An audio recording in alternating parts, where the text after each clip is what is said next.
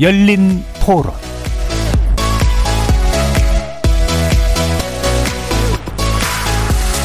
안녕하십니까. KBS 열린 토론 정준희입니다.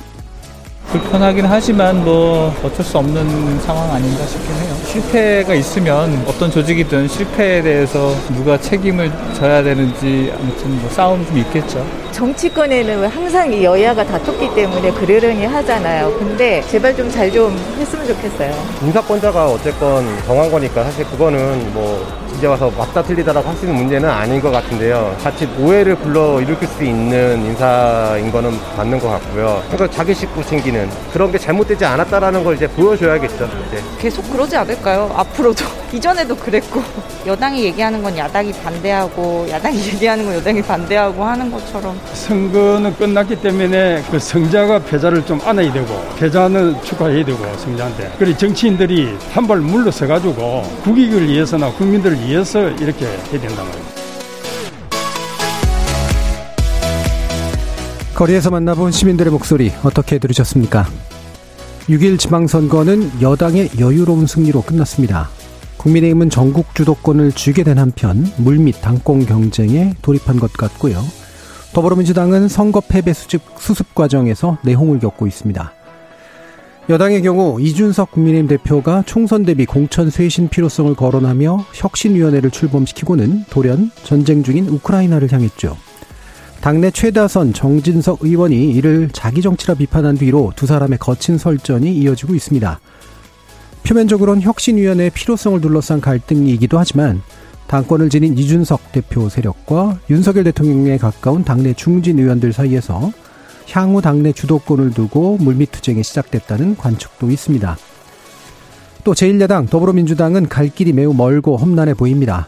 당의 쇄신 작업을 이끌어갈 제2차 비대위를 출범시켰지만 8월로 예정된 전당대회 규칙 개정 여부는 물론 이재명 상임고문의 당권 도전 여부를 두고 찬반 의견이 분분해서 곳곳에 암초가 널려 있는 셈이죠. 관련 내용 꼼꼼히 들여다보겠습니다.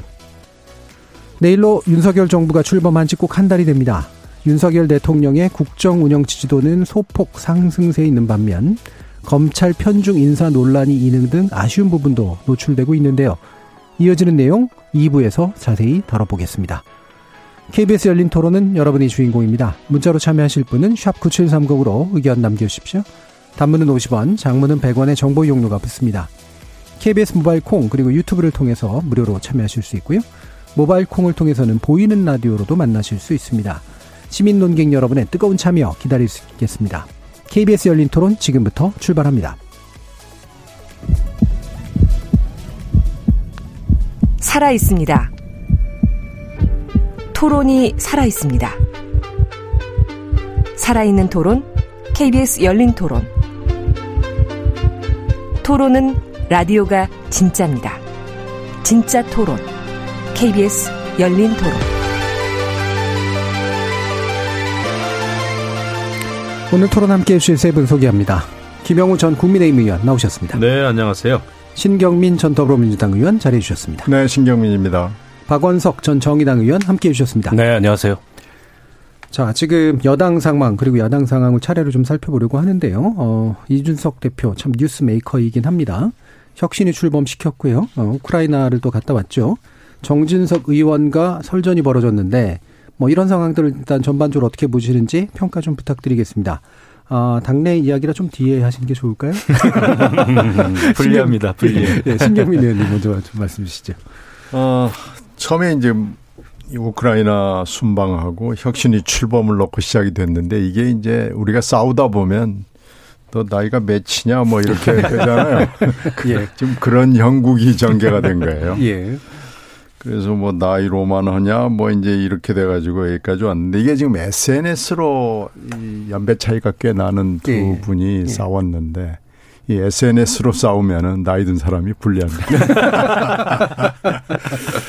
유불리를 떠나서 예. 정치적으로 굉장히 민감한 시기에 음. 어, 이렇게 당의 어떻게 보면 원로급에 해당되는 음. 의원하고 음. 예. 나이는 젊지만 대표인 어, 사람하고 싸우는 게 일단 좀 생소하고요. 예. 또 SNS로 싸우는 것도 무척 생소하고요. 이렇게 되면 다들 갸우뚱갸우뚱 하잖아요. 뭐 그 토픽도 서로 얘기하는 대화의 내용도 내용이지만 왜 싸우지 이렇게 네. 되는데 왜 싸우지가 이게 굉장히 흥미로운 게 6월 24일에 지금 대표의 징계위원회가 예정이 돼 있고요. 그것도 2일 날 잡혀 있던 것이 음. 24일로 연기가 돼서 연기된 것도 좀 수상하고 이상한데 24일을 날 만약에 24일 날 정말로 징계가 결정이 돼 버린다면 인용이 예. 돼 버린다면 그러면 바로 전당대회를 해야 되는 상황이 생기잖아요. 그렇죠. 이렇게 되니까 이번 전당대회를 지금 꼭 해야 되는 필요성이 있는 사람과 필요성이 없는 사람으로 갈라집니다. 예. 지금 가령 예를 들어 입각을 한 사람들 중에 대표에 관심이 있는 사람들이 꽤 있거든요. 음. 예를 들어 원희룡, 어, 뭐 이런 사람, 권영세, 이런 사람들은 당연히 대표에 관심이 있죠. 그런데 그런 분들이 만약에 지금 전당대회를 한다면 못 나오잖아요. 그렇죠. 바로 입각했는데, 아, 나 대표 한번 나가볼래? 이렇게는 안 되는 거 아니겠어요. 그렇게 되면 지금 전당대회를 후다다닥 치워버려서 하듯이 하는 데 관심이 있는 사람들은 이 싸움을 굉장히 흥미롭게 지켜보죠. 그 중에 네. 한 사람이 사실은 정진석 부의장입니다. 예, 예. 그래서 왜 싸우지? 그러면 이, 이준석 대표를 치우려고 그러나? 지금 뭐 이렇게 자연스럽게 질문이 되면서 그럼 24일 날 이준석 대표를 그럼 옷을 벗긴다는 얘기냐? 음. 뭐 이렇게 되는 겁니다. 예. 그러면 24일 날 그러면 어떻게 될 것인가? 이걸로 그러면 이준석 대표로서는 필사적으로 24일을 넘겨야 되거든요. 네. 그래야 내년 6월까지 1년 동안의 임기를 채워야 채우고 또 혁신 작업을 아주 순조롭게 해서 내년 말로부터 시작이 되는 다음 공천, 국회의원 공천을 어, 이준석 대표의 뜻대로 젊은 피로 수혈을 할 수 있는 뭐 이런 게 가능하다는 시나리오죠. 예. 그래서 이게 지금 6월 달이 거의 뭐 피 튀기는 달이 됐다라고 지금 판단이 되고요. 저희 입장에서는 민주당 입장에서는 뭐 좋죠. 뭐 겸손 모드로 간 지 며칠 만에 예. 다시 그 내홍 혈전 모드로 갔기 때문에 좋은데 이 진로는 굉장히 흥미롭고 중요해 보입니다. 네, 예. 예. 그래서 지금 오늘 일단 귀국을 해서 귀국 일성도 이준석 대표가 또 상당한 독서를 퍼부었기 때문에 앞으로 며칠 동안 또 어떤 혈투가 벌어질지 지켜보겠습니다. 예. 결국 이제 차, 내, 그 차기 총선 공천으로 이어지는 이제 당권을 두고 벌어지는 싸움인데 그게 묘한 게 윤리 문제랑 전당대 그렇죠. 항상, 시기 문제로. 항상 혁신을 얘기하면은요 바로 피투이는 갈등이 있어요. 네. 지금 그런 국면으로 보입니다. 예. 박원석 의원님. 음, 처음엔 좀 느닷없어 보였습니다. 예. 우크라이나 간 거를 두고서 이게 좀 신중치 못한 자기 정치다. 이런 비판을 하셨는데, 근데 비판의 수위가 거기서 그치지 않았잖아요. 음, 그래서 아, 우크라이나 얘기는 구실이구나. 예. 이런 생각이 좀 들었고, 물론 이게 이제 외교나 국익의 관점에서 여당 대표가 야당 대표도 아닌 지금 한참 전쟁 중인데 거기 가는 게 맞느냐. 이제 이런 의문은 있을 수 있다고 보는데 그렇다고 저게 뭐 결정적으로 우리 외교나 국익에 혼선을 초래할 만, 만한 정도의 임팩트가 있는 방문은 아니었어요. 예. 그래서 저는 그건 구실이라고 보고 어, 정작 중요한 건 앞에 이제 신경민 의원님 말씀하셨듯이 결국엔 당내 권력 투쟁의 성격을 좀 띠고 있는 거라고 보고요. 근데 거슬러 가보면 어, 국민의힘 내부 그 대선 경선 당시부터 사실은 정진석 부의장과 이준석 대표 사이가 그렇게 매끄럽지는 않았어요. 음. 어, 조금 더 확대해서 보면 이른바 윤핵관들과 이제 이준석 대표 사이에 긴장이 있고 불편한 기류가 흘렀고 심지어는 뭐 윤석열 대통령하고도 어, 대선 거의 마지막까지도 충돌을 했지 않습니까? 어, 그런 면에서 봤을 때 그때의 앙금이 일단 해소되지 않은 측면이 있고 결국에는 이제 당내에 어, 주도권 다툼인데 어, 윤핵관으로 불리는 분들 입장에서는 어쨌든 정권이 스타트를 했고 예. 여당이 support를 해야 되는데 그러려면 우리가 주도권을 빈틈없이 행사해야 된다. 이런 어떤 생각이 있을 것 같고요. 근데 이제 이준석 대표 임기가 1년이나 남았지 않습니까?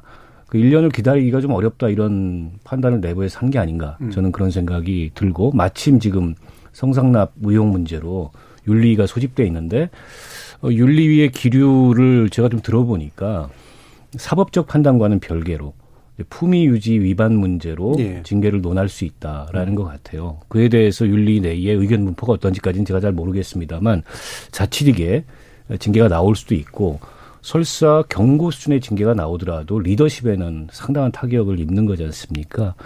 그게 하나의 이제 이 촉매가 좀 됐다고 보고 또 하나는 이준석 대표가 약간 이제 트리거를 만든 거죠. 그냥 일반적 수준에서 포괄적 수준에서 혁신을 얘기했으면 그다지 예민하지 않았을 거예요. 근데 콕 찍어서 공천 개혁을 얘기했습니다. 예. 그에 대해서 어 당내 특히 이제 중진 다선 이런 분들이 여러 가지 위기감을 좀 느낀 게 아닌가.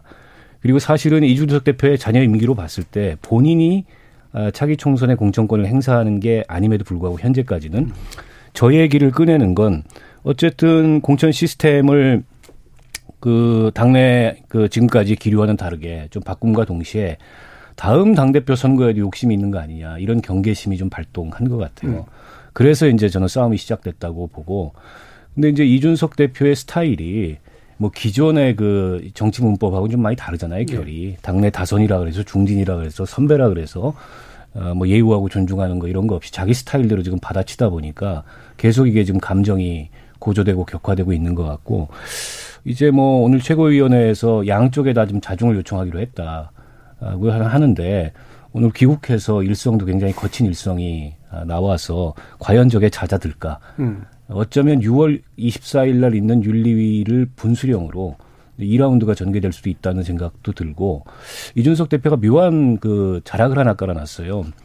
윤리위 나는 떳떳한데 공개 회의로 하자. 예. 근데 어떤 정당의 윤리위가 징계 심사를 하면서 공개 회의를 하겠습니까? 그건 사실은 윤리의 성격상 불가능한데 그거를 공개 회의를 하자고 던져놓은 저 함의가 뭘까? 자칫 저게 예를 들어서 이 어, 당내 구도와 맞물려서 자신을 징계하려고 들 때 판을 깨버릴 수도 있다 이런 전제를 깔아놓은 거 아닌가 이런 생각도 얼핏 들더라고요. 예. 이 윤리가 사실 선거 전에 있을 수도 있었던 건데 계속해서 미룬 셈이잖아요. 아무래도 그게 선거에 미칠 영향까지 고려가 돼서 어떤 방향으로 결론이 나간 간에. 근데 이게 제가 예. 그 말씀에 덧붙여서 한 마디만 좀 더 말씀을 드리면 선거 전에 할 수도 있을 개연성에 대해서 어 여의도 정가에서는 할 수 있다라고 베팅하는 분들이 많았어요. 아, 그렇습니까? 그만큼 어 이준석 대표에 대한 불신, 예, 예. 미움 음. 뭐 이런 것들이 심한 거죠. 음.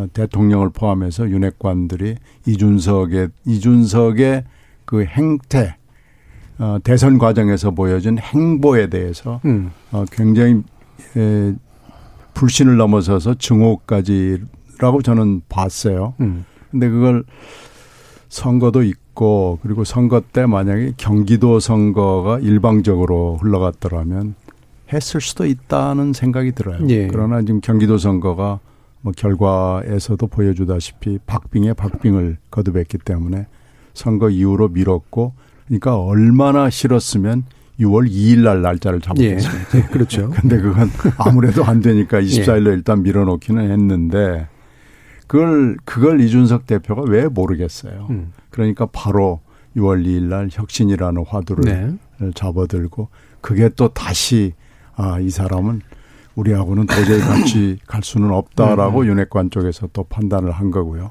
그래서 결국 여기까지 이렇게 진행이 된 건데 결국 24일이 중요한 날짜이긴 해요. 근데 이제 그 전에 또 무슨 사달이 벌어질지는 모르죠. 예. 윤리위원들의 동향도 굉장히 하나하나가 다 중요하고요. 음. 위원장의 생각도 굉장히 중요하고요. 그 위원장을 둘러싸고도 지금 위원장을 음해하는 여러 가지 얘기들이 지금 돌아다니고 있거든요.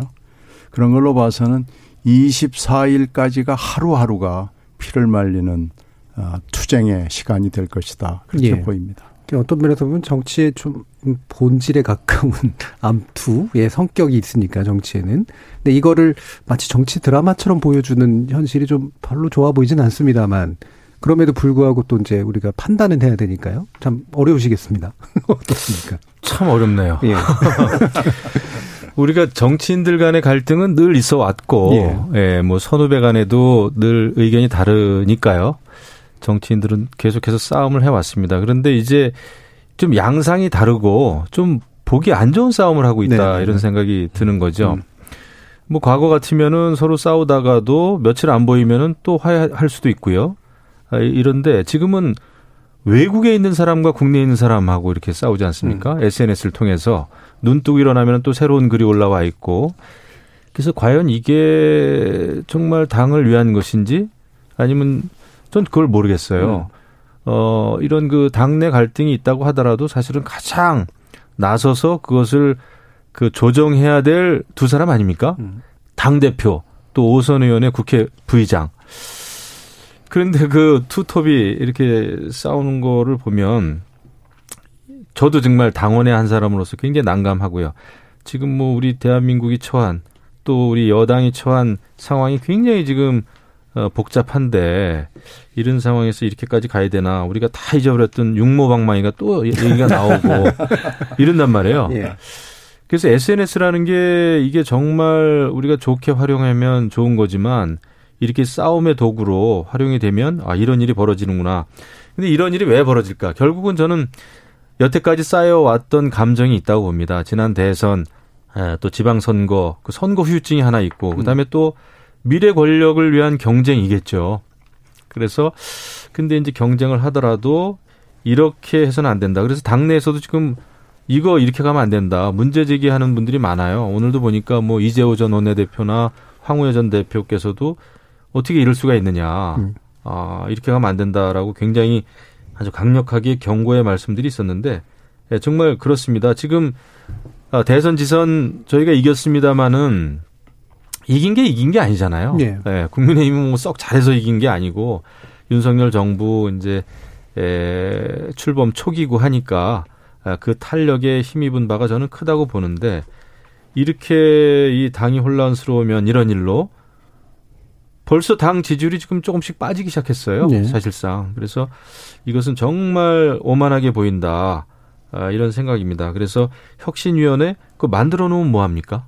당 전체 분위기가 네. 이렇게 흘러가면 혁신위원회 만들어 놓고 그럼 아무런 그 정말 쓸데없는 짓을 하고 있는 건데 오히려 지금 빨리 예, 혁신의 아젠다 세팅해야 되고 또 정말 그 경제 어려우니까 아, 여당이 경제 테스크포스 팀이라도 막 만들어 가지고 지금 해야죠. 대통령은 지금 반도체 뭐 지금 뭐 아주 열을 올리면서 아, 반도체 산업 미래 산업 이거 육성한다고 하는데 당은 지금 완전히 거꾸로 가고 있거든요. 예. 저는 이거 굉장히 퇴행적인 정치 행태다. 싸우면 안 된다. 싸우더라도 좀 안 보이는 데서. 그러면 재미가 없죠. 싸워가지고 좀 해결을 하셨으면 좋겠습니다. 예. 자, 이게 혁신이가 약간 생뚱맞아 보이긴 했지만 명분은 또 있었기 때문에 그래서 그이 명분의 실질을 채울 수 있을까 이게 사실 궁금했는데 지금 전개되는 과정을 보면 이게 명분 실질 이게 둘 다 좀 흐려지면서 음. 결국은 인물 대 인물의 싸움처럼 이제 가고 있잖아요. 그래서 결국 두 개는 궁금한 게 하나는 정진석 그 부의장 같은 경우는 이런 싸움을 하고 난 다음에 상처를 꽤 입지 않을까라는 생각도 사실 좀 있고 일부는 이미 입었다고 봐야죠. 예, 이건 그렇죠. 뭐 나이 어린 사람하고 진짜 싸우면은 예. 나이 든 사람이 무조건 창피당하게 돼 있습니다. 아 근데 이준석 대표 건드렸다가 지금 조금 조금 낭패 본 분들이 좀 있긴 있어요. 예. 막 옛날 그 녹취록 막 나온다 그러죠. 음. 아 그래서 지난번에도 몇몇 그 정치인들하고 이준석 대표가 계속 그런 그 갈등이 있었는데 뭐 그 조언을 하고 이럴 수는 있죠. 정말 음. 뭐 선배 입장에서 네. 어 그런데 이게 정말 나이 싸움으로 간다든지 선후배의 문제로 간다든지 이거는 보일 수 있는 가장 음. 안 좋은 어, 양상인 것 같습니다. 그래서 음. 어, 빨리 마무리하시고 어, 미래지향적으로 가야 되겠죠. 음. 예, 뭐 잘 그렇게 안 될 것 같아요. 이게 단지 감정 싸움의 문제라면 그렇죠. 예. 어, 만나서 예. 좀 흉금을 터놓고 대화하거나 한 발씩 물러서면은 정리가 될 텐데 그보다는 어떻게 좀 더 본질적인 음. 그런 원인이 있는 것 같아요. 음, 이제 앞서도 말씀들이 있으셨지만 어쨌든 지난 대선 때부터 굉장히 불편했던 이른바 윤핵관, 예. 윤 대통령과도 그렇고. 그래서 저는 윤 대통령의 의중이나 생각은 뭘까 이런 것좀 음. 궁금하더라고요. 지금 정부가 출범한 지 이제 한 달밖에 안 됐고 지금은 어쨌든 국민들의 관심이 정부를 향해서 대통령을 향해서 집중돼야 될 시기에 여당에서 저렇게 노이즈를 일으키는 게 대통령 입장에서는 탐탁치 않을 거예요. 예. 내일 아마 이제 어, 당 지도부하고 오찬 회동이 있다고 하는데 음. 그 자리에서 대통령이 뭐 중재든 음. 뭐 정리든 갈래를 좀 탈지 그건 지켜봐야 되겠으나 에, 한 가지 이제 제가 가설을 세워보면 음 정진석 의원이 누구보다 어쨌든 가까운 분이지 않습니까? 예. 대통령하고 그렇죠. 친구를 자임하기도 했고 이제 그런데 저 정도 수위에 더군다나 이제 선거를 두 번 승리로 이끈 대표와 설전을 벌인다는 건 어떻게 보면 윤 대통령의 의중하고 맞닿아 있는 거 아니냐. 음. 아, 그러니까 이른바 이제 이준석 아웃에 공감대가 있는 거 아니냐. 이런 생각도 얼핏 들더라고요. 네. 근데 이제 바로 그 이유 때문에 지난 두 번의 선거의 승리를 어, 물론 이제 중간에 좀 오버하는 것도 있었고 또 그로 인해서 당의 위기를 자초한 것도 있었고 지난 대선 캠페인 하면서 이준석 대표가 특히 이제 젠더 이슈 같은 경우에는 너무 강하게 갈라치기를 하다 보니까 어, 사실 큰 재미를 못 봤다 이런 평가도 있잖아요. 어, 그렇지만은 이준석을 빼놓고 국민의힘의 대선 승리, 지방선거 승리를 얘기하기 어려운 것도 사실입니다. 네. 사실은 국민의힘이 오랜 침체와 또 여러 가지 부침을 겪다가 이준석이라는 30대 영선 당대표를 선출하면서 turning point가 생겼어요. 네. 사실은 대선 시계도 그로 인해서 굉장히 빨라졌고 밖에서 국민의힘을 보는 시각이 많이 달라진 건 사실이거든요.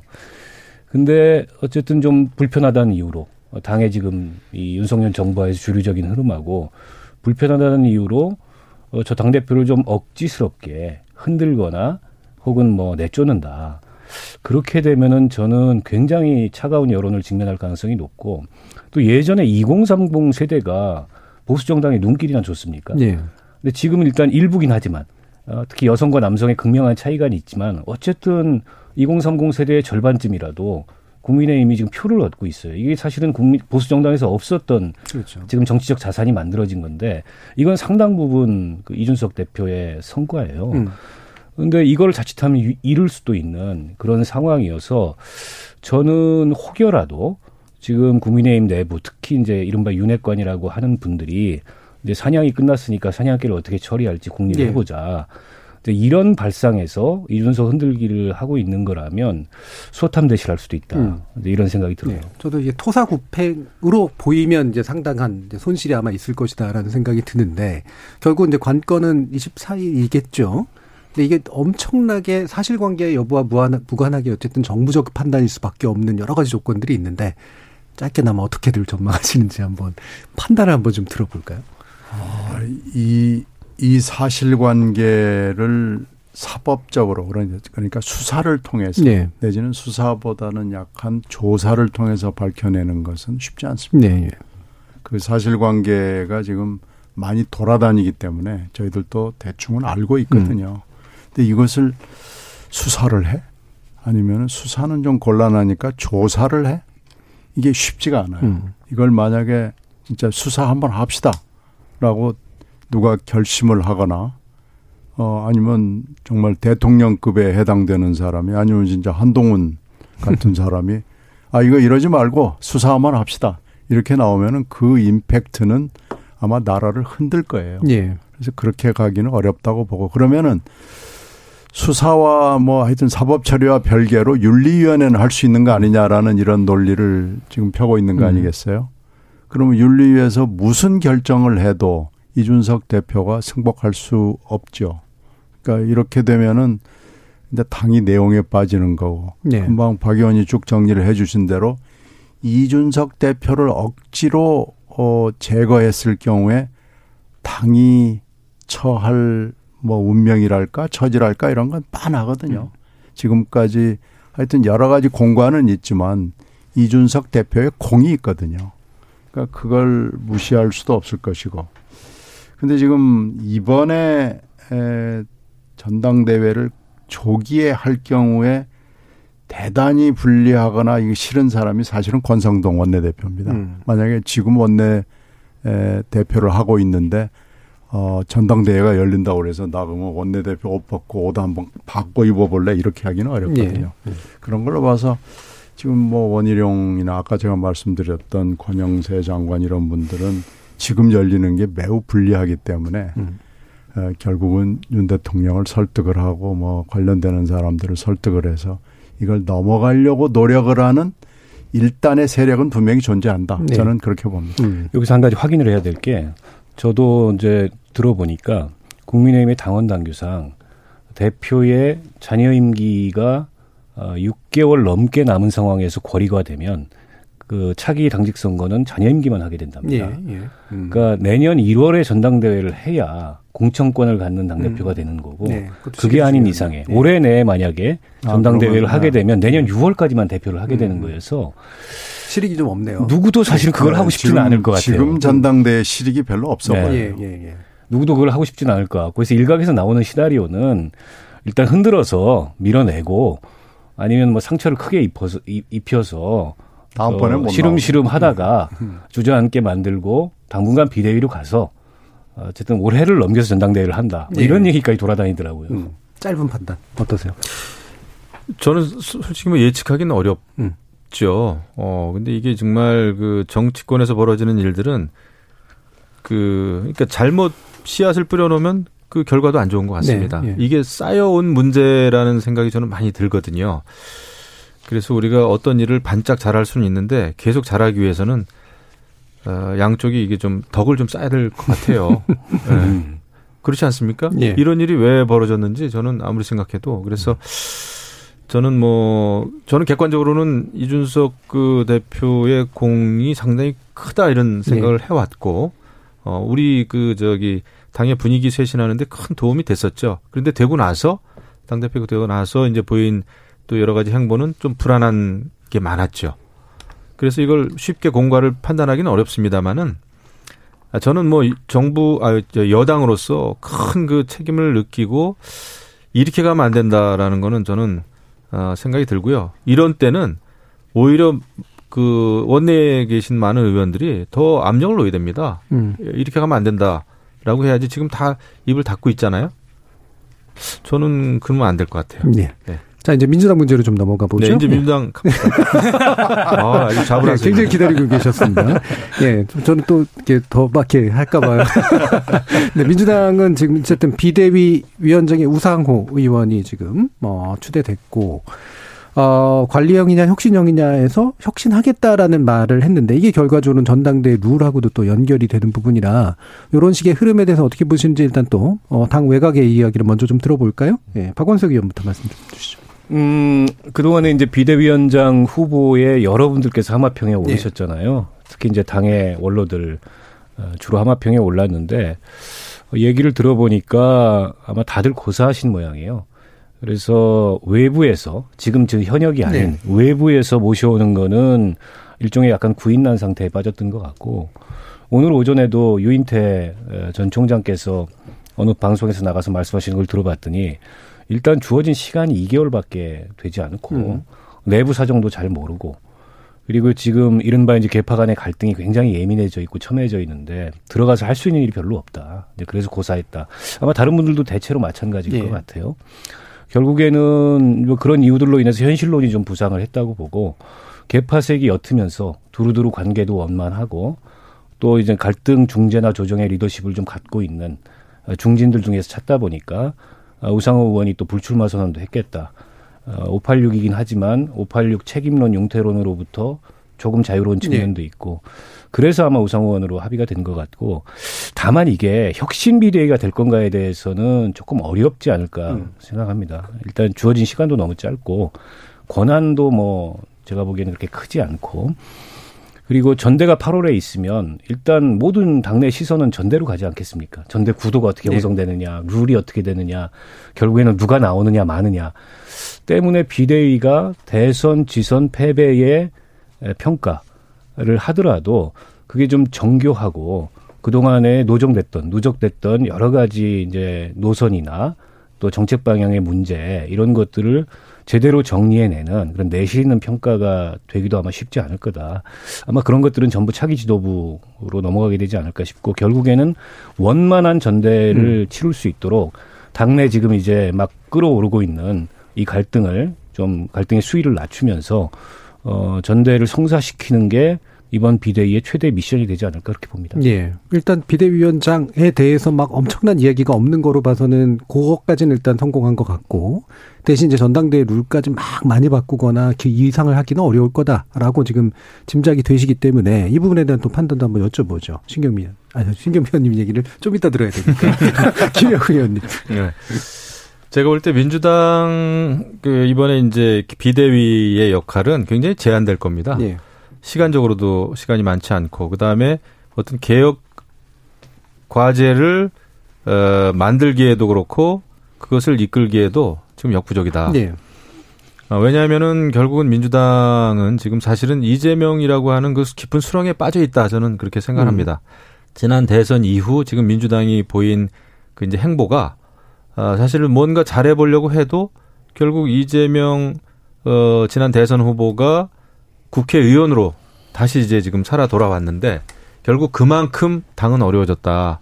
이렇게 생각합니다. 지금도 이제 민주당 내부에서 일어나고 있는 그 갈등의 근원은 결국 지난 대선 또 방금 전에 에, 얼마 전에 그 지방선거 패배의 책임 누구에게 있느냐 가지고 지금 민주당 내분이 일어나고 있단 네. 말이에요. 근데 이제 객관적으로 보기에는 뭐 어, 이재명 전 후보 지금 이재명 의원의 책임이 사실 크죠. 그런데 그것에 대해서 아직도 어, 확실하게 그 지난 대선 지난 지상 아, 지방선거 패인을 어, 아주 객관적으로 민주당 내에서는 그 보고 있지 못하고 있는 것 같습니다. 아, 그리고 이제 책임 전가를 하고 있는 이런 상황에서 결국 지금 상황에서는 비대위가 출범을 했어도 어, 개혁을 이루기는 어렵다. 그 개혁을 이루기 위한 가장 큰 높은 벽은 어, 이재명 의원- 의원이다. 이렇게 생각을 하고요. 결국 뭐 비대위는 전당대회 준비를 하는 행정적인 어떤 절차 준비하는 근데 그마저도 쉽지 않을 겁니다. 어떤 룰을 만드느냐, 전당대회의 룰을 만드느냐, 이거 가지고 이제 굉장히 또 갈등이 심해질 거란 말이죠. 그래서 저는 뭐 민주당이 잘 됐으면 좋겠습니다만은, 어, 민주당도 참 너무나 큰 어, 어려움을 겪겠다, 이런 생각을 좀 하고 있습니다. 특히 이제 앞으로 원 구성이라든지 이런 거에 있어서 어, 지난 대선 지방선거 패배에도 불구하고 원 구성에 있어서 지금 민주당이 에, 국민의힘에게 이렇게 호락호락할 것 같지는 않단 말이죠. 예. 어, 그러면은 결국 민주당에 대한 그 비판이라든지 이런 게 더 높아지지 않을까 이런 생각이 음. 좀 드는데요. 예, 민주당이 잘 됐으면 좋겠다라는 말씀을 들었을 때 제가 진심이 잘 느껴지진 않았습니다. 아유, 잘 돼야 또 국민의힘도 잘 되고. 예. 아 저는 의회 민주주의를 야, 그런 굉장히 것 중요하게 생각합니다. 예, 예, 알겠습니다. 양날개로 날아야죠. 신경미 의원. 그래서 지금 비대위 내지는 이제 그 비대위원장 예. 우상호 의원에게 개혁을 기대하는 사람은 음. 본인들도 아마 기대하지 않을 겁니다. 음. 그뭐 말은 입으로는 뭐 계획을 다 얘기하지만 그냥 뭐 해보는 소리고요. 뭐 중요한 것은 어떤 8월 말까지 어 전당대회를 하려면은 최소한 10주가 필요하거든요. 예. 뭐 이거 절, 절차를 쭉 복귀해 보면은 저희들도 전당대회 참 많이 했죠 음. 최근에도 10주 정도가 기본적으로 필요해요. 음. 그 아주 빠듯하게 더 줄일 수는 조금 있겠지만 그러면 이제 무리수가 따르죠. 그래서 지금 뭐 전당대회를 8월 말에 치르는 것까지가 너무나 어, 빡세고 대선 지방선거의 그 패배의 어떤 원인을 규명한다, 뭐 백서를 낸다 그런 얘기 하는데 예. 나와도 별거 없을 거예요. 음. 그건 그게 안 될 수밖에 없는 게 우상호 의원이 대선 때 총괄위원장을 맡고 있었기 때문에 어, 자기를 객관적으로 평가한다고 아무도 믿지 않을 거거든요. 근데 이게 정당에서 생활해 보니까 지면은 졌다고 덮고 이기면은 이겼다고 덮고 그러더라고요. 네. 지면 뭐 다들 코 빠져 있는데 뭔 원인 규명하냐 이러 이러고요. 이기면은 아 이겨서 좋은데 뭐 원인 규명해서 서로 우리가 손가락질할 필요가 있냐 그래서 그래서 정당이 발전이 없습니다. 그런데 지금도 이제 에, 패배를 시리즈로 한 민주당은 아마 이걸 결산을 한다는 게 뭐 거의 저는 불가능에 가깝고 아마 그게 혹시 나온다고 하더라도 뭐가 빠졌지 하고 아마 언론들이나 국민들이 들여다볼 거예요. 그래서 저도 뭐 거기 기대를 별로 안 하고요. 하나 이제 문제의 에, 핵심이라고 그럴까가 아, 당원 당규죠. 예, 예. 어, 당원 당규 중에서도 핵심은 어, 투표권을 가진 권리 당원을 그럼 현재 6개월 이상 당비를 납부해야 되는데 이걸 그러면 축소를 할 거냐 그냥 6개월로 갈 거냐 음. 이게 아마 제일 첫 번째 관심거리일 거고 대의원의 그 포션이 우리가 높거든요 예. 민주당이 근데 이렇게 높은 포션을 대의원한테 줌으로써 결국은 국회의원이나 지역위원장의 목소리로 어, 당권이 결정되는 게 맞냐 음. 하는 게 이제 또 하나의 논점이죠. 근데 이거 아마 손대기로 작정을 하는 순간 당이 내용에 빠질 겁니다. 예. 그래서 이거 손대기가 하, 참 어려울 거예요. 음. 이거 아마 여기서 이제 우상호 비대위의 그 성격이랄까 방향이 결정된다고 보고요. 오늘 지금 민주당 재선 의원들이 당 지도 체제를 집단, 집단 지도 체제로 하자 하는 게 좋겠다 그랬는데 이것도 쉬운 건 아닙니다. 음. 어, 되게 좀 용어가 아마 그 이 정치자들이 생소하실 텐데 지금 민주당은 어 당 대표를 뽑는 트랙하고 최고위원을 뽑는 트랙이 두 개로 나뉘어져 있거든요. 이걸 이제 에, 분리해서 뽑는 단일 지도 체제라고 그러는데 이것을 같이 하자. 그래서 1등이 대표가 되고 이제 2등부터 몇 등까지를 최고위원으로 최고위원 하자. 하자는 예. 것이 통합형 집단 지도 체제입니다. 음. 저는 단일 지도 체제 때 최고위원을 했어요. 예. 그것도 수석 최고위원을 했는데요. 수석 최고위원이 아무것도 아닙니다. 음. 당 대표 자기 혼자 마음대로 하고요. 어떤 때는 통보도 잘 안 해줘요. 그리고 어떤 때는 회의에 들어가서 알게 되는 일이 많고요. 음. 회의에 들어가서 반대 의견을 내도 그냥 그래. 그래요? 알았습니다. 예. 좋은 의견을 말씀하셨습니다. 음. 이러고 그냥 무시당하는 경우가 꽤 있거든요. 그래서 이제 통합형 집단 지도 체제로 가면 그것보다는 아, 좀 대표를. 견제할 수 음. 있게 되죠. 지금 그렇게 하자는 건데 글쎄요, 이것도 될 수 있을지 저는 좀 음. 장담을 못 하겠습니다. 이것도 당원 당규를 뜯어 고치는 거고 당의 체질을 바꾸는 거기 때문에 예. 과연 우상호 비대위 체제가 이걸 해낼 수 있을지 잘 모르겠고요. 네. 하여튼 뭐 이런 것들이 지금 일단은 큰 문제고 나머지 문제에 대해서는 저를 포함해서 많은 사람들이 별 큰 기대를 걸고 있지 않습니다. 그러니까 결국 선거 평가는 대단히 어려울 거고 결국 책임을 누군가한테 지워야 되는 그런 일이니까. 이건 아마 예. 싸우다가 말 것 같은데요. 뭐 이건 이건 아마 서로 손가락질 하다가 음. 근데 뭐 제가 생각하는 선거 패배의 원인은 물론 있습니다. 근데 근데 이제 거기에 물론 이재명 후보와 아, 대선에서 후보와 예. 이재명 예, 이번에는 이제 개항을 후보 겸 총괄 선대위원장의 책임이 있죠. 음. 그게 이제 유일한 책임이라고는 못하지만 예. 상당히 중대한 책임이 있죠. 근데 이제 이 부분에 대해서 그것이 맞네, 틀리네, 기네, 아니네 하고 싸우는 것 자체는 이제 약간 정파적인 시각 차이는 물론 있죠. 예. 근데 이 책임을 본인은 물론이고 그 명파라고 부르는 지지하는 의원들이 이것을 아니다라고 얘기하는 건 저는 이해하지 부인하는 건. 있을 수 없는 네, 일이다. 그건 있을 음. 수 없는 얘기죠. 예. 이 책임을 내 책임이다라고 얘기 얘기를 하는 게 맞죠. 그게 대권 후보고 어 지방선거의 총괄선대위원장이라고 했으면은 내 책임입니다라고 얘기하는 것이 어 정치적으로도 도의적으로도 그냥 맞는 얘기인데 그걸 지금 부인하니까 저는 좀 납득하지 음. 못하겠습니다. 그게 유일한 책임이라고 저는 얘기하고 싶지는 않지만 예. 아니라고 얘기하는 건 좀 아닌 것 같습니다. 음. 알겠습니다. 사실 이 부분 가지고 얘기를 더 해야 되긴 합니다만 시간이 좀 다 돼가지고요. 어, 이어, 이어지면서 할까 싶긴 한데 그냥 짧게만 한 1분 정도씩 전당대회가 미뤄지거나 룰이 상당히 크게 바뀌거나 적어도 뭔가 이렇게 큰 변화의 가능성에 대해서는 그렇게 높게 보진 않으시거든요. 그럼 어느 정도까지가 아마 실질적인 변화의 내용일까 어떻게 보세요? 오늘 우상호 대표가 한 얘기를 보니까 룰 변경은 어렵다. 음. 그러니까 각 이제 개파들이 합의하지 않으면 주자들이 합의하지 않으면 룰 변경 쉽지 않다. 현실이죠. 사실은 전당대회 앞두고서 두 달 앞두고서 룰을 변경한다는 건 어, 어느 일방은 유리할 수 있지만 또 다른 상대방은 불리할 수 있는 예민한 문제이기 때문에 쉽지 않을 건데 객관적으로 봤을 때 어, 유불리를 떠나서 민주당의 룰은 대의원 비중이 좀 너무 높은 것 예. 같아요. 그거는 이제 현역 의원들의 입김이 예. 상당 정도 작용을 한다는 거고. 지금 1대 60 정도 든가. 네, 예. 국민의힘은 이제 그게 없잖아요. 예.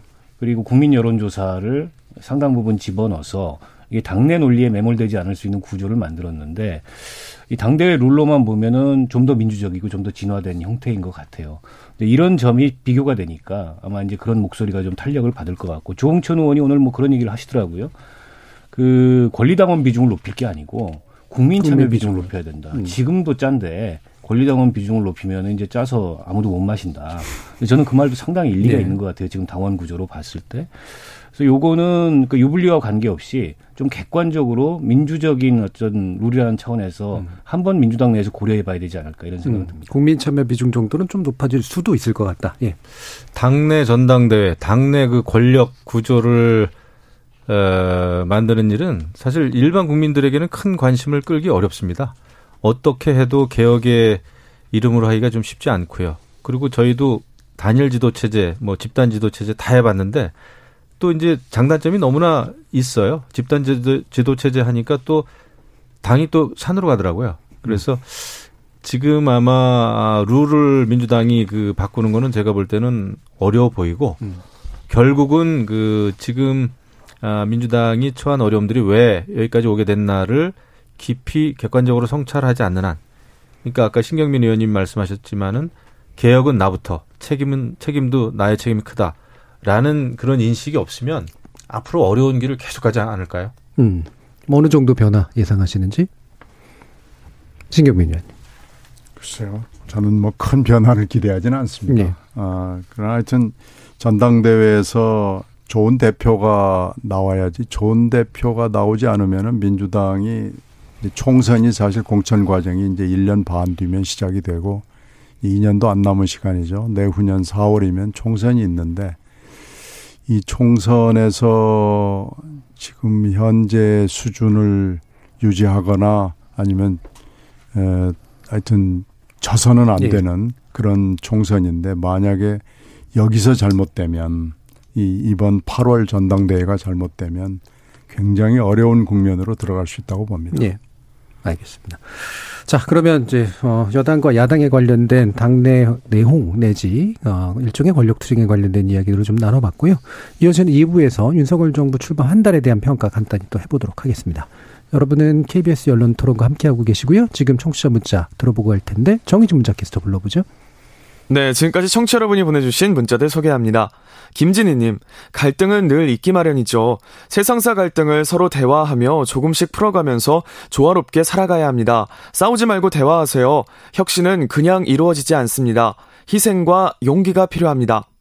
1521님, 더불어민주당은 국민의힘에서 일어나는 권력 투쟁에 기웃거리지 말고 자당의 개혁에 전력을 기울이길 바랍니다. 제발. 조성재님, 민주당 비대위에 다시 박지원 전 비대위원장이 복귀했으면 합니다. 청년 정치인에게 정치 경험을 더 쌓는 기회가 주어졌으면 합니다. 9803님. 여야만 바뀌었을 뿐 전국 상황이 지난 총선 이후와 너무 비슷합니다. 승리해서 이긴 쪽은 당권 경쟁에 몰입하고 진 쪽은 인적 쇄신으로 갈등을 노출하고 정치권, 국민들 현안은 늘 뒷전이고 밥그릇 싸움만 하는 것 같아 씁쓸합니다. 권혁호님, 오늘 패널분들 너무 침착하시고 교양 있게 토론하셔서 듣기에 너무 좋습니다. 서로 공격만 하는 토론 불편한데 오늘은 마음이 참 편하네요. 젠2041님, 민주당 혁신 비대위 위원장이 86그룹을 대표하는 분이라는 점에서 실망입니다 해주셨고요. 0691님, 민주당은 지도부 차원의 솔선수범이 필요해 보이는데 오히려 앞장서서 내분을 일으키는 듯해 안타깝습니다 라고 보내주셨네요. 네, KBS 열린 토론. 이 시간은 영상으로도 생중계하고 있습니다. 유튜브에 들어가셔서 KBS 일라디오 또는 KBS 열린 토론을 검색하시면 지금 바로 토론하는 모습 보실 수 있습니다. 방송을 듣고 계신 여러분이 시민 농객입니다. 계속해서 청취자 여러분들의 날카로운 시선과 의견 보내주세요. 지금까지 문자캐스터 정의진이었습니다. 토론이 세상을 바꿀 수는 없습니다. 하지만 토론 없이 바꿀 수 있는 세상은 어디에도 없습니다.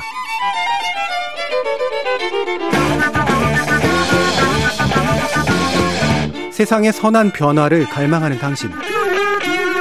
정답이 아니라 질문의 힘을 믿는 당신. 우리 KBS 열린 토론에서 만납시다.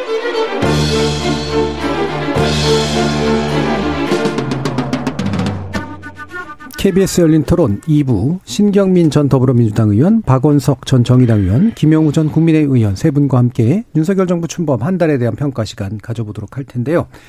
아, 내일이면 이제 한 달이 됩니다. 뭐, 한 달이라고 또 바로 또 평가고 이러는 것도 약간 웃을 수도 있습니다만은, 아, 일단은 뭐, 지지율은 소폭 상승했다 그러긴 하는데, 제가 보건대는 신기한 게, 어, 지선은 분명히 주권 여당이 이겼는데, 대통령에 대한 기대감이나 지지가 뜨겁게 느껴지지는 않거든요.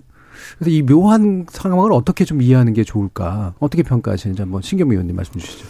그러니까 국민들이 그러니까 대선을 우리가 복귀해 보면은 음.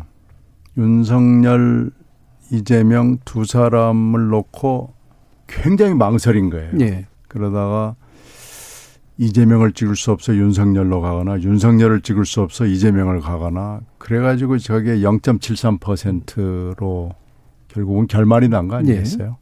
예. 그러니까 나라가 거의 그냥 거의 비슷하게 50대 50으로 딱 짜겨진 겁니다. 그러니까 누가 대통령이 됐더라도 그 지지하지 않는 50%는 별로 기대를 하지 않는 네. 거예요. 끌고 오기 어렵죠. 네. 음. 지금 그래서 이런 것이 지금도 지지도에 그대로 투영이 돼 있어서 뭐 한 달이 지났고 그러니까 선거로부터 시작해 오면은 3월 9일이잖아요. 그러니까 꽤 시간이 지난 거예요. 그렇게 따지면은 지금 3개월 정도 된 거죠. 예.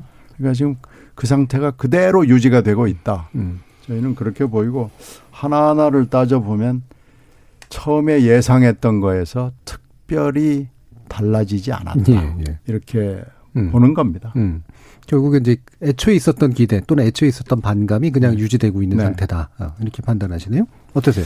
사실 지난번에 이제 대선 국민의힘 이겼죠. 윤석열 후보가 이겼는데 그때 표 차이는 작았죠. 0.73% 차이인데 근데 사실 그렇게 어려운 또 선거가 될 수밖에 없었습니다. 따지고 보면은 어, 국회 다수 여전히 민주당이었고 지방 권력 다 민주당이었고 시민단체 사회 권력 다 민주당 쪽이었습니다.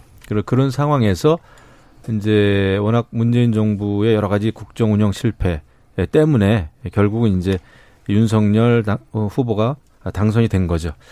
그런 면에서 봤을 때 이제 차이가 적었기 때문에 뭐 기대 심리도 그렇게 높지는 않았습니다. 윤석열 후보 예. 아, 당선인에 대해서 사실 하지만 이제 그때보다는 지금 아 그래도 기대 심리가 올라갔고요. 음. 또 지방선거에서 이겼고 해서 아주 처음보다는 저는 분위기는 좋아졌다고 봅니다. 그리고 비록 한 달이라고 하는 짧은 시간이었지만 그래도 5.18 어, 추념식 때 뭐 국민의힘 전 의원들이 가서 그 참석을 했고 또 한미 정상회담도 했고 또 대통령 집무실 옮기는 거는 아, 이렇다 저렇다 말은 많았지만은 결국은 어, 결과적으로 잘 된 것이다. 지금 이제 청와대가 개방이 됐고요. 그리고 어, 나름대로 이제 윤석열 대통령이 소통을 한다 노력은 하고 있죠. 근데 저는 국정 운영의 성패를 가르는 거는 세 가지 요인이라고 제가 생각을 해요. 하나는 정책을 잘해야 된다. 근데 뭐 아직 한 달이니까 눈에 띄는 정책은 네. 없습니다. 방향만 지금 정해졌죠. 경제 중요시하고요. 그 다음에 두 번째는 이제 인사입니다, 인사. 근데 인사에 있어서는 지금 조금은 사실은 난맥상이에요. 네. 예, 지금 검찰, 아, 검사들이 이제 에, 중요한 권력기관에 포진하다 보니까 그거에 대한 아, 지금 그 안 좋은 여론이 좀 있긴 있습니다. 내부적인 그 비판도 좀 있고요. 음. 하지만 그런 그 권력의 수장들이 앞으로 얼만큼 아, 능력을 발휘하느냐, 잘 해내느냐 이거에 대해서 이제 최종적인 판단은 아마 하겠죠. 그다음에 또 하나는 국정 운영에 책임을 진 그러니까 대통령서부터 그 정치인들의 태도인데 요것도 저는 조금 지금 문제가 있다고 예. 봐요. 그 태도는 굉장히 중요합니다. 어떤 일을 잘하고 잘못하고를 떠나서 그 어떤 사안에 대해서 그 대하는 태도. 근데 여기에서 잘못하면은 지금 국민의힘도 그렇고 대통령도 그렇고 오만해 보일 수 있겠다라는 네. 생각을 합니다. 음. 인사 문제하고도 연관이 되고 예. 또 국민의힘이 엊그저께 선거에서 이겼다고 해서 벌써 오만한 음. 내부 갈등을 이렇게 보이면 그거는 뭐 민심이 금방 돌아서거든요. 그래서 저는 정책, 인사 또 태도 중에서 인사하고 태도는 지금 좀 불안하다. 예, 예. 이런 생각을 하죠. 음. 어떠세요, 박원석? 뭐 김영호 의원님께서 음. 고루 짚어 주셨는데요. 지금 임기 한 달이기 때문에 진도가 나간 게 많이 없어서 예. 평가할 대목이 크게 많지는 않은데 가장 이슈가 됐던 게 이제 집무실 이전 문제 그리고 이제 인사입니다. 집무실 이전이 외형적으로는 어쨌든 생각했던 것보다는 음. 어, 큰 우려 없이 이전을 했고 또 청와대 개방의 효과도 상당히 누리고 있는 것으로 보이는데 과연 저 시스템이 어, 기존 청와대 시스템처럼 유기적으로 작동하는가에 대해서는 조금 의문이 예, 있습니다. 어, 때문에 어, 아직은 조금 더 지켜봐야 될 것 같고요. 예를 들어서 지금 비서실의 업무 공간도 채 완성이 안 돼서 예. 지금 청와대 비서실 인력을 다 갖추지 못한 거거든요. 출범한 지 한 달이 지났는데 어, 출범한 지 한 달이나 지났는데 스텝진 인력을 다 못 갖췄다. 그것도 공간 문제 때문에 이거 상당히 문제가 있는 음. 거라고 저는 보고요. 물론 이제 대외적으로는 그걸 상쇄시킬 만한 청와대 개방의 효과가 있어요. 국민들 굉장히 좋아하는 것도 맞고 또 호의적으로 평가하는 건 맞는데 근데 중요한 건 어, 대통령을 중심으로 어쨌든 비서실이 국정을 운영하는데 차질이 없는 그런 시스템이 뒷받침돼야 되는데 그 점에 있어서는 이제 허점들이 좀 있는 것 같다. 이런 평가를 하지 않을 수 없고요. 두 번째 이제 가장 큰 문제가 인사인 것 같습니다. 이게 이제 단지 뭐 검찰 출신들을 많이 기용했다 이런 차원의 문제만이 아니라 어, 결국에는 인사를 굉장히 좁게 하는 거지 않습니까? 그 대통령이 정치를 하셨던 분이 아니고 어, 본인이 어쨌든 신뢰하고 믿는 그리고 함께 경험해본 인력 풀이 좁기 때문에 어, 그런 면도 있으리라고 이해는 하는데 그러면 사실은 추천을 적극적으로 받아야 예. 받아야 되거든요. 그리고 역대 어느 정권도 이제 초기에는 인사를 조금 넓게 합니다. 아, 정권의 다양성, 그렇죠. 개방성 이런 것들을 이제 기하기 위해서 그랬다가 이제 중반부 후반부로 가서 어려워지면 조금 이제 보수적으로 하는 게 대략적인 패턴인데 지금 시작할 때부터 이렇게 좁게 하면 음. 나중에 지지율이 떨어지고 어, 국정 운영의 동력이 떨어지면 그때 가서 어떻게 하려 그러나 이런 우려가 한 가지 예. 있고요.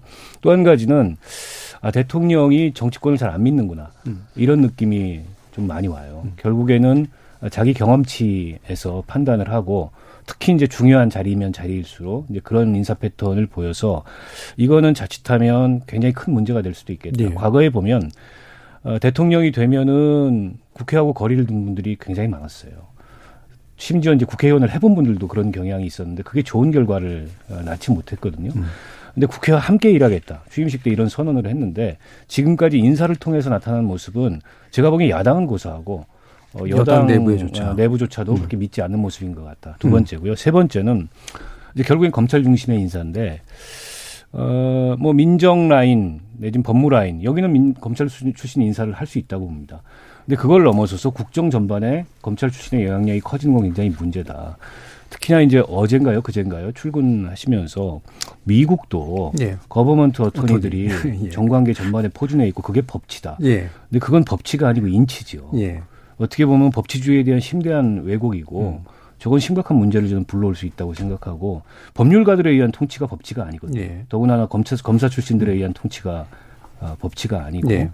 만약 그 저런 인사 패턴을 앞으로도 고수한다면 이거는 국정이 법치주의라는 미명 하에 어떻게 보면은 수사하고 처벌하고 어, 범죄자냐 아니냐를 가르는 여기에 포커스가 맞춰질 수 있겠다. 음. 자연스럽게 그러면 이제 전 정권을 상대로 한 뭐 수사 사정 이런 것들이 전면화될 텐데 그거는 제가 보기에는 윤석열 정부가 출범하면서 국민이 기대했던 것과는 전혀 다른 음. 그런 방향일 수 있기 때문에 그런 우려가 현실이 되지 않았으면 좋겠는데 그런 조짐이 좀 보인다는 면에서 어, 좀 우려스럽습니다. 예. 자, 이게 방금 이제 정책 인사 태도에 관련해서 또 다들 이렇게 그 카테고리 안에서 이제 말씀을 주셨고 핵심적으로 인사하고 태도하고 연관된 문제를 주목해 주셨는데 아까 김혜영 의원께서 이제 우려하셨던 내용처럼 근데 이게 이제 대통령 발언 속에서 이제 그 부분이 좀 읽히거든요. 어, 지난 정부에서는 이제 민변이 결국 다한거 아니냐. 도배. 예, 도배했다라는 표현을 쓰셨어요. 그래서 정권 뺏겼는데 그대로 하겠다는 겁니까? 근데 이게 또 실제로도 또 사실 도배라고 보기도 어려운 면도 좀 있고 방금 가분먼트 어 토니 얘기를 하시면서 그걸 법치라고 이제 또 얘기하는 부분이라든가 이거는 인사하고는 좀 상관없습니다만 이제 양산 사저에 대한 이제 시위에 대해서 집무실 앞에서 시위하는데라고 동, 예, 동등 비교를 한다든가 이런 식의 말 속에서 이게 국민적 감정하고 좀 약간 좀 공떨어진 것 같은데라는 느낌 같은 게 좀 들어서 이런 부분들 어떻게 좀 보시는지 한번 신경 잠깐 제가 예, 말씀드리면 전저 도어 스태핑인가 예, 저거 예. 안 해야 된다고 봅니다. 네네네. 처음에 몇 번은 예. 뭔가 이게 스타일을 관리하기 위해서 한 건 좋은데 예. 대통령의 메시지는 굉장히 정제돼야 돼요. 그러니까요. 예. 근데 제가 보니까는 참모들도 별로 사려 깊지 못한 것 같고 예. 양산 사저 이런 건 충분히 예상 가능한 질문인데 그런 질문에 대해서는 미리 내부에서 의견을 줬어야죠. 음. 근데 즉흥적으로 저렇게 직설이라고 하면서 예. 얘기하는 게 한두 번은 그럴 수 있는데 나중에 가면 저 굉장히 큰 문제가 될 수 있기 때문에 저는 이제 취임 한 달 지났으니까 저거 재고해 봐야 된다. 네. 필요하고 전해야 될 메시지가 있으면 기자회견을 하시면 음. 되지 출근하다가 즉흥적으로 저렇게 하는 건 정말 안 좋다고. 네. 그게 이제 용산 집무실을 만든 이유라고 처음에. 이제 저렇게 할 때, 저 우리는 청와대 아니고 여기다 그랬을 때 이제 이, 이 얘기를 예, 했잖아요. 그렇죠. 매일 뭐 국민 소통한다. 있는 기자들하고. 근데 그걸 뭐 저는 언론에 30년 이상 있었던 사람으로서 얘기하면은 처음에 좋죠. 음. 피차에 언론도 좋고 예. 매일 아침에 기사거리가 굵직한 게 나오니까요. 그리고 대통령도 하고 싶은 얘기를 그냥 막 해버릴 수 네. 있고 저거 오래 가면은요 잘못하면 큰 사고가 납니다. 예.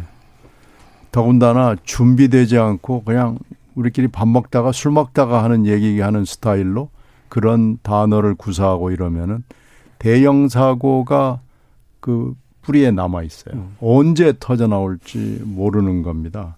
더군다나 지금 몇 가지 인식을 보면은 이분이 검찰총장이나 서울중앙지검장 하듯이 대통령을 하려고 생각하는구나라고 생각하는 겁니다.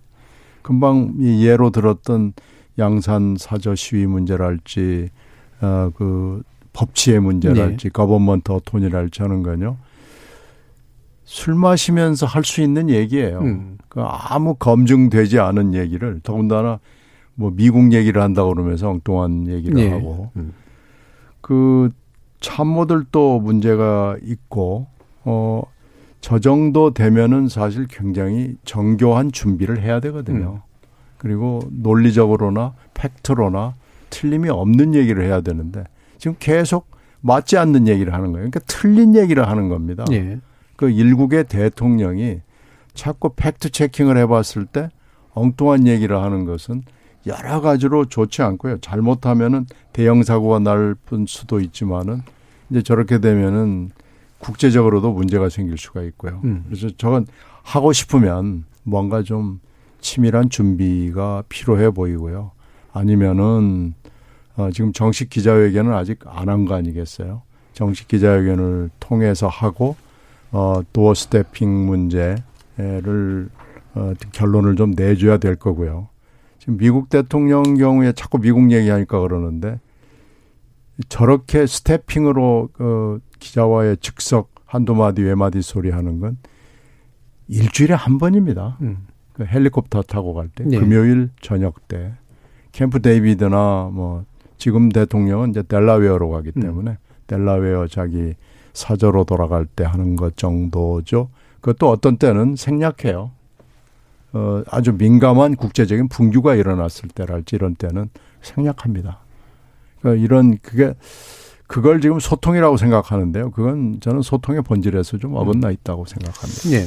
그러니까 저도 당에서 그 대변인을 아마 가장 오래 했던 사람 중에 예. 하나인데 음, 정치는 곧 말이니까요. 음. 근데 요새 조금 불안해요. 그래서 대통령이 좀 소통을 덜 했으면 좋겠다라는 생각이 좀 들 정도로 다르게 소통했으면 좋겠습니다. 예, 왜냐하면 이 정말 이거는 걸러지지가 예. 않고 바로 기자들 앞에서 네.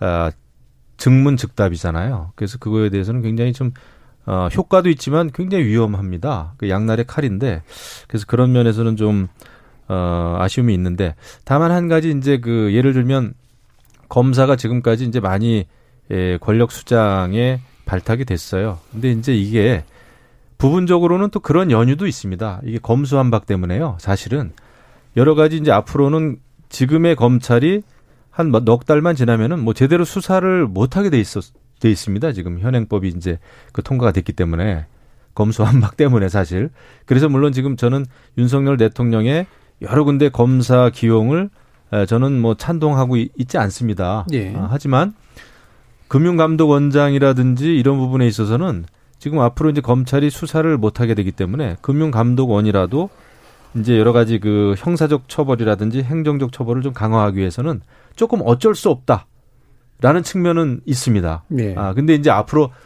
다른 또 공공기관이나 이런 데 이제 검사가 더 많이 또 기용이 되는 거는 좀 피해야죠. 왜냐하면 네.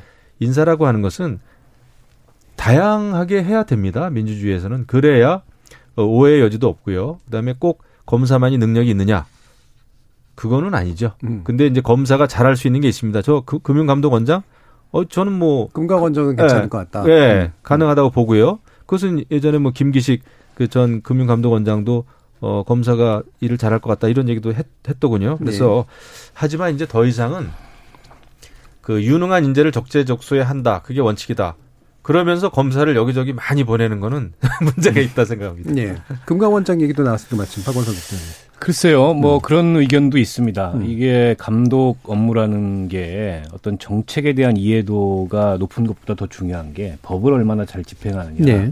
때문에 이제 검사도 가능하다. 그것도 뭐전 논리적으로 말이 된다고 생각하는데 그러나 전통적으로 어쨌든 이 금융 감독 업무 또 금융기관에 대한 검사 업무는 이게 수사나 처벌하고는 많이 음. 다른 거거든요. 다른 유의 전문성을 요하는 거고 법률가가 못할 바는 아니지만 그동안에 왜 검사들이 하지 않았는지도 그 이유가 있, 을거 아닙니까? 이번에 최초이기 네. 때문에 결과로서 좋으면 뭐 다 합리화될 수 있겠지만 아직은 그 결과가 좋을지에 대해서 미지수고 자칫 저게 뭐 옵티머스 라임이라든지 이런 지난 정부와 연, 연관된 그런 어떤 금융 사건을 염두에 두고 증권범죄 합동수사부를 지금 음. 신설했지 않습니까? 다시 예, 거기와 호흡을 맞춰서 그 방향으로 그런 사건들을 몰아가기 위한 포석이라면 전 나중에 이제 큰 정치적 비판에 직면할 수 있다. 좀 지켜봐야 될 것 같고요.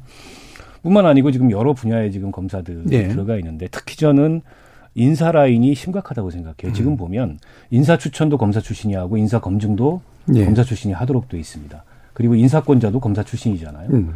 결국에는 이 정부의 공직자 인사는 검찰 출신이 완벽히 장악했다고 해도 과언이 아닌데 음. 이게 과연 바람직하냐. 아무리 지금 인사검증단 그 단장을 그 일반직 공무원 출신을 앉혀놨다고 하더라도 음. 검증 업무를 담당하기 위해서 이걸 수집하고 정보를 수집하고 다니는 건 또 검사 출신들이 음. 네, 한단 말이에요. 사실 그 뭐 차이니스 워를 친다고 해도 이게 이게 이, 이 정보와 또 검찰에서 하는 수사와 이게 자칫되면 나중에 가서 구분이 안 될 수도 네. 있기 때문에 그런 점은 일단 굉장히 우려스럽고요. 물론 이제 저는 검찰 출신들이 굉장히 유능하고 헌신적일 수는 있다고 봐요. 또 윤석열 그 대통령의 경험이 거기에 이제 집중돼 있기 때문에 이렇게 판단을 할 수 있는데 근데 인사가 유능함만을 가지고 전문성만을 가지고 할 수 있는 건 저는 아니라고 생각해요. 음. 여러 가지 정무적 정치적 판단이 여기에는 포함돼야 되는데 그런 게 지금 일체 없는 것 같습니다. 네. 그리고 앞서도 말씀드렸듯이 인사에 관한 추천을 과연 받는지 예, 좀 의심스럽고 지금까지는 인사검증단이 마련되기 전입니다만 지금까지는 인사검증도 사실은 엉터리였다. 지난번에 두 장관 낙마한 거에 이어서 지금 두 장관 후보자가 올라왔는데 이분들도 전 청문회 열리면은 통과 못할 분들이라고 봐요. 음. 여러 가지 논란들로 봤을 네. 때. 그래서 과연 지난 정부 때 그렇게 인사 검증에 대해서 비판을 많이 하고 인사 전반에 대해서 비판을 많이 했는데 어, 지난 정부는 민변 출신들이 도배했으니까 이번에는 검찰 출신들이 도배도 정당하다는 식의 이제 그런 식의 태도나 그런 식의 이 메시지를 보이는 거는 굉장히 위험하다 이렇게 음. 봅니다. 아, 금광원장은 오케이 그럴 수도 있는 요소도 있지만 우려되는 요소도 있다고 치더라도 인사를 담당하는 쪽이 지나치게 검찰 중심이다. 지금 뭐 청와대도 음. 그렇고 뭐 법무부에 지금 만들어낸 인사검증단 네. 다 검사죠. 검사가 하도 많다 그러니까 그 검증 단장 하나만 그 뭐 행자부 출신을 데려다 놨는데 그건 뭐 그냥 혼자 위에 앉아 있는 그런 꼴이 된 거고요. 이제 뭐 입법 행정 어 사법의 중요한 인사 검증을 거의 다 하게 될 것이기 때문에 좀 우려되는 부분이 너무 심각하고요. 처음에 어 법무부 가기 전에 청와대 인사 팀들만 해도 그런 우려가 있었는데 이제는 뭐 철저 마크가 된 거죠. 음. 이건 이런 이런 마크가 된 상황을 어, 예상을 좀 하지 못했던 것 같고 인사에 대한 생각을 대통령이 그렇게 심각하게 원고 심려를 하지 않은 것으로 판단이 됩니다. 예. 음. 인사 문제 제가 아까 국정 운영의 네. 세 가지 요소 정책, 인사, 태도 이거 이건 누, 가 만든 게 아니라 제가 정말 경험상 예. 모든 국정이 언제 흔들리나 음. 그세 가지 중에 하나가 삐끗하거나, 아, 삐끗하거나 음. 뭐두 개가 삐끗하거나 아니면 세 개가 잘못되면 그렇게 되는데요. 인사가 굉장히 중요합니다. 아, 제가 볼 때 거기에서 많은 지난 과거의 정권이 아, 힘들었었죠. 뭐 지난 이제 문재인 정부도 마찬가지였고요. 거기도 이제 조국 민정수석을 법무부 장관에 무리하게 앉히면서부터 사실은 무너졌었거든요. 어. 그래서 저는 이제 윤석열 대통령이 검사 출신이고 총장 출신이고 그 특히 이제 같이 일했던 검사들에 대한 자기 확신이 있고 어 그런 것 같아요. 그래서 특히 정권 초기에 여러 가지 권력 수장들을 이제 검사 출신들로 이렇게 이제 발탁을 하는 것 같은데 음, 뭐 좋습니다. 이제 능력을 보여줘야 되죠. 그런데 이게 나중에 그 능력이 제대로 안 보여지거나 어떤 인사상에 있어서 문제가 생기면 이 모든 책임을 대통령이 뒤집어 써야 되는 위험한 상황이거든요. 그걸 지금 계속 만들고 있단 네. 말이죠. 더더군다나 한동훈 법무부 장관 아, 수하에 그 인사정보관리단을 또 뒀고요. 그래서 어 이건 좀좀 좀 무리하는 게 아닌가라는 생각이 들죠. 그리고 이거에 대한 또 국민의 국민들께 이해를 구할 때 예, 제가 아까 태도 말씀드렸잖아요. 음. 이거를 단순히 예, 문재인 정부의 뭐 민변이 도배했다. 그거는 그러면 과거 정부의 그 행태를 합리화시켜주는 논리란 말이죠. 잘못하면은. 그래서 저는 그것은 논리적으로도 좀 맞지 않다고 보고요. 앞으로 지난번에도 이제 딱 뭐 저기 서호남 어, 내각 구성에 대해서 뉴욕 타임즈 여성 기사가 딱 질의했을 때 그 이후에 좀 대통령이 많이 좀 변했잖아요. 공공기관 여성 발탁도 하고 그랬는데 어, 정말 이거 좀 자극이 필요합니다. 음. 이럴 때 사실 당에서 어 이거는 뭐 대통령에게도요 따가운 그 충고를 저는 해야 된다고 봅니다. 음. 권성동 그, 예 그 저 하나 보탠다면 그때 이제 김상희 부의장하고 국회의장단하고 이제 만찬했을 때 김 부의장이 여성 문제 얘기했을 때 그때 이제 윤 대통령이 머리를 망치로 꽝 한 대 맞은 것 같다. 네, 뭐 이런 표현을 썼어요. 음. 그래서 머리를 좀 여러 번 다른 망치로 좀 해서 인사를 이렇게 하면 안 된다는 음. 것을 좀 망치로 꽝꽝 때려줄 사람이 필요한데 음. 지금 여당 안에나 청와대 안에 이런 걸 해줄 수 있는 사람이 과연 누가 있을까? 음. 없다면 대통령이 그거 만들어내야 됩니다. 네. 그래서 그때 이제 그 미국의 여기자가 그 한국계 여기자가 질문을 했을 때도 이제 그 말하자면 망치로 꽉 맞은 그런 느낌을 갖고 바로 여성 장관과 차관급 몇 명을 발령을 낸 거 아니겠어요? 근데 그렇게 또 급하게 하다 보니까 이 장관 후보자들이 좀 문제가 있어요. 예. 차관 후보자들은 뭐 들여다볼 기회가 없어 잘 모르겠지만은 이 두 분은 들여다보니까 그렇죠. 좀 아닌데 이런 느낌이 있잖아요. 예, 그러니까 예.